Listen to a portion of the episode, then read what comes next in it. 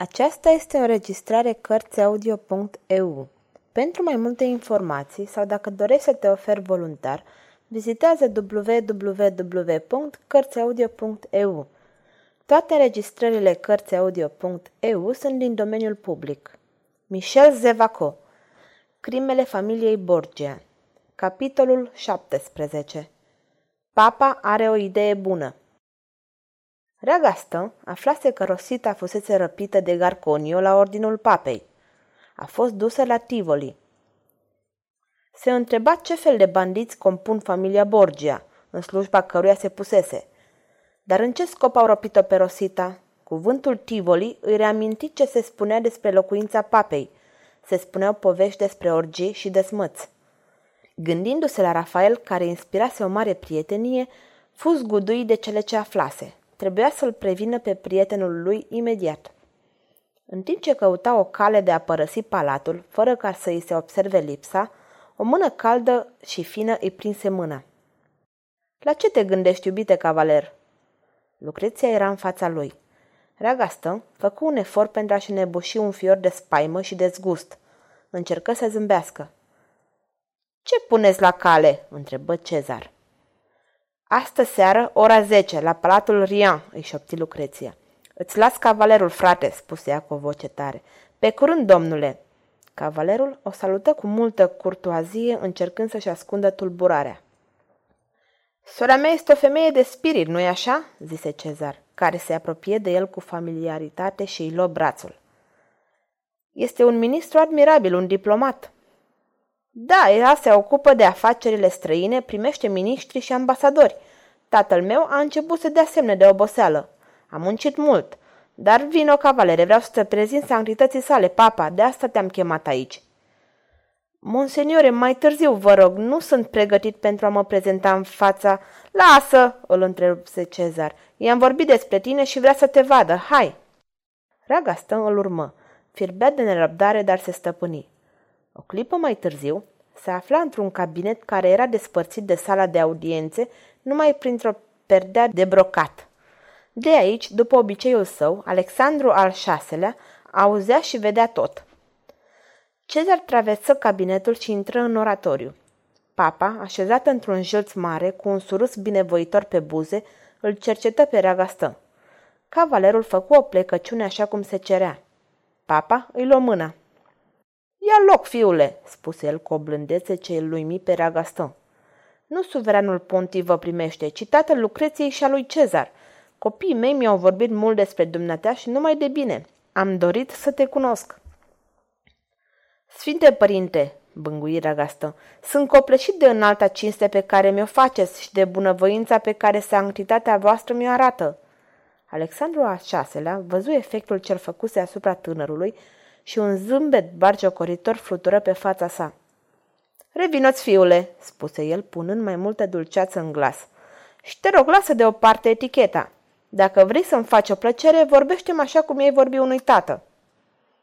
Voi încerca să mă supun, sfinte părinte, zise cavalerul, așezându-se pe fotoliul ce-i fusese indicat de papă. Deci ai venit în Italia pentru a intra în slujba fiului meu, Într-adevăr, Sfinte Părinte, aceasta este dorința mea.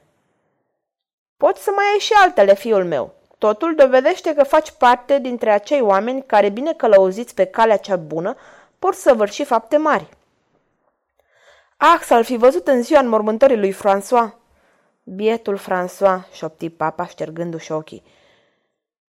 Dar nu am dreptul să mă las pradă durerii. Grija statului trebuie să fie mai presus chiar de doliul meu – Ah, cavalere, nu știi câtă tristețe se adună în jurul puterii pe această lume. În timp ce l-asculta pe papa, Reagastă simțea cum îi crește inima. Poate că papa ar înțelege dragostea lui pentru primever, poate va fi tulburat de necazurile fetei. O speranță de șartă îi se strecură încet în suflet. Sfinte părinte, spuse el cu mare emoție, durerile dumneavoastră sfinte îmi ajung drept la inimă. Vă rog să credeți că vă sunt cu totul devotat. Știu, cavalere, ești o inimă nobilă și, dacă brațul nu stremură în luptă, sufletul dumitale adăpostește comor de devotament. Pot să am încredere și să mă folosesc. Tată, eu sunt gata să garantez pentru cavaler. Este demn de toată încrederea și pot să încredințez misiunea. Ragastă tresări. Deci, era vorba aici de o misiune ce îi se încredința. Se gândea că zeița Fortuna îi surâde. Își imagina cum, servindu-l pe papă cu loialitate, acest bătrân cum se cade ar salva-o la rândul său pe iubita lui. Alexandru al VI-lea urmărise pe fața lui sentimentele de devotament sincer și dragostea ce iluminau fața, făcându-i ochii scânteietori plini de recunoștință. Cavalere, am dușmani și este o mare durere pentru mine.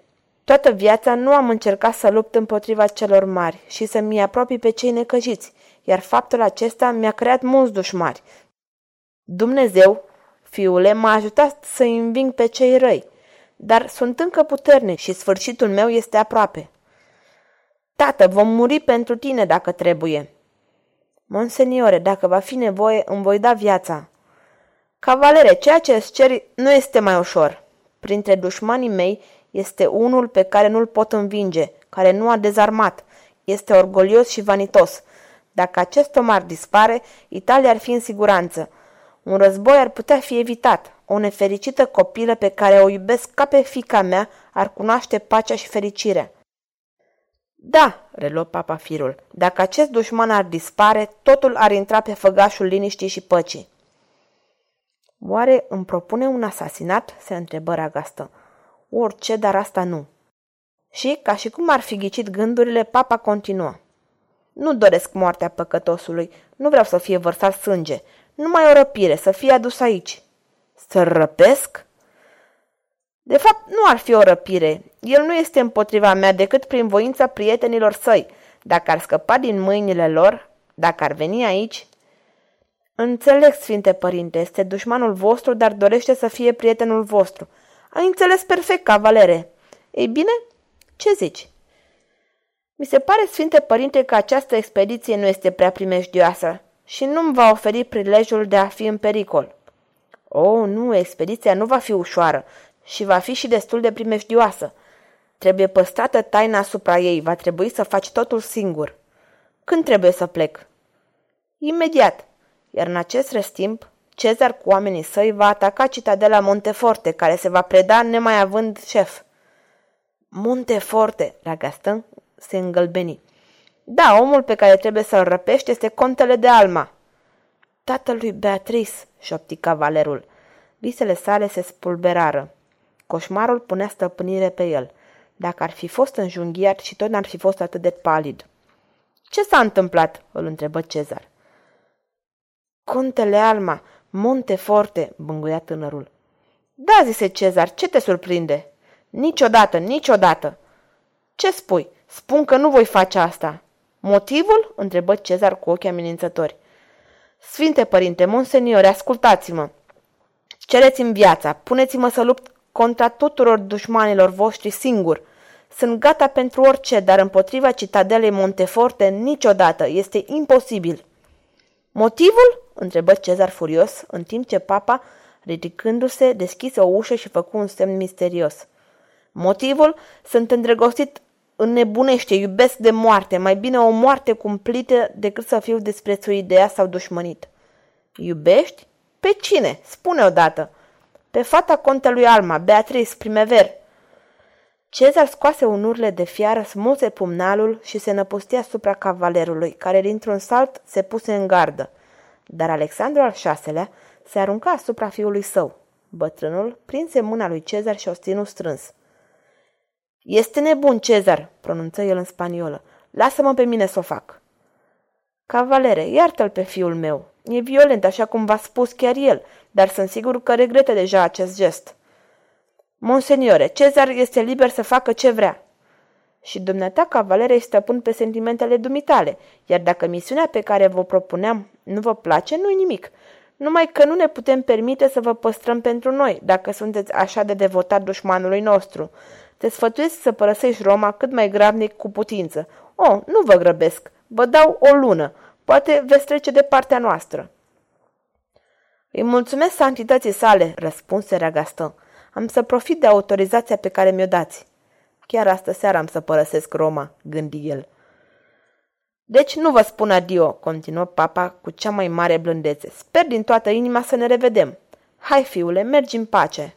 Cavalerul salută și trecu pragul unei uși pe care papa îl condusese. Ce ai făcut, tată? Omul ăsta din acest moment este cel mai mare dușman al meu. Călăul este mai bun decât pumnalul. Călăul? Da, tu nu l-ai găsit încă pe asasinul ducelui de Gandhi. Ei bine, eu l-am găsit. De mâine va începe procesul. În 8 zile capul său va cădea. Din încăperea vecină răzbătea zgomot de arme. Un om apăru în ușă, Don Garconio. Ei, gata, sfinte părinte, omul este în carceră cu lanțuri la mâini și la picioare, dar a fost cam greu, sunt cinci morți și trei răniți. Ia morții și celor vidale câte 50 de ducați. Tată, i-am promis lui Don Garconio Biserica Sfânta Maria Mică. Oare, zise papa. Garconio făcu o plecăciune și se retrase. Tată, te admir, înțelepciunea ta este mare. Știu, dar ne trebuie cineva care să-i vină de hac lui Alma. Astor, tată. Bine, fiule, și acum lasă-mă să vorbesc cu soara ta. Sfârșitul capitolului 17